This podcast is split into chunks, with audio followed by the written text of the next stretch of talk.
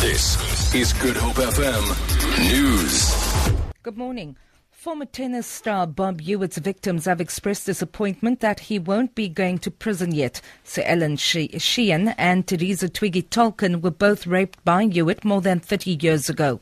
Hewitt's application for leave to appeal his six-year jail term was postponed to next month in the High Court in Pretoria. Sheehan and Tolken say they are beginning to doubt that he will ever spend a day in jail. Put him in jail, let them appeal just put him in jail. He has to see his jail time, he has to see his sentence, and they're just drawing it out. This is not on. They've let us down. I'm entirely happy with the six years, but is he going to serve it, or is he going to, are they going to carry on playing games like this? Is he ever going to get to jail? I feel it is re-victimization, a delay tactic by the defence. I've lived in my own personal prison for the last 33 years. I'm not the convict here. He is, and he should be in prison, not me. Danny Jordaan does not have to resign from his job at the South African Football Association, SAFA, following his appointment at Nelson Mandela Bay Mayor, as his position is a non-executive one. SAFA spokesperson Dominic Chimhavi says it's a norm globally that an association president is employed somewhere else. The ANC announced yesterday that it was replacing 83 year old Nelson Mandela Bay Mayor Benson Fihla with Jordaan, who is the president of SAFA. Jordaan's appointment was one of three changes made in the top municipal leadership.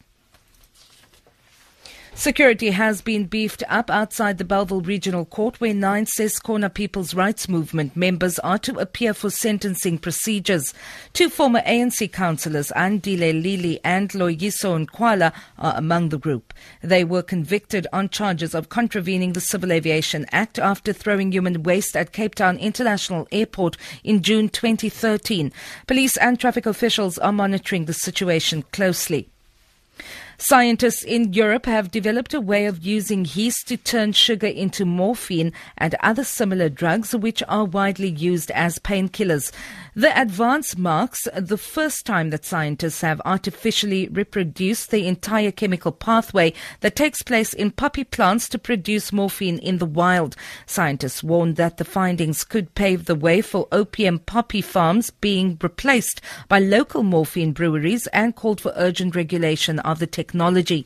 The BBC's James Gallagher reports. If you're brewing beer at home, then you're relying on microscopic yeast.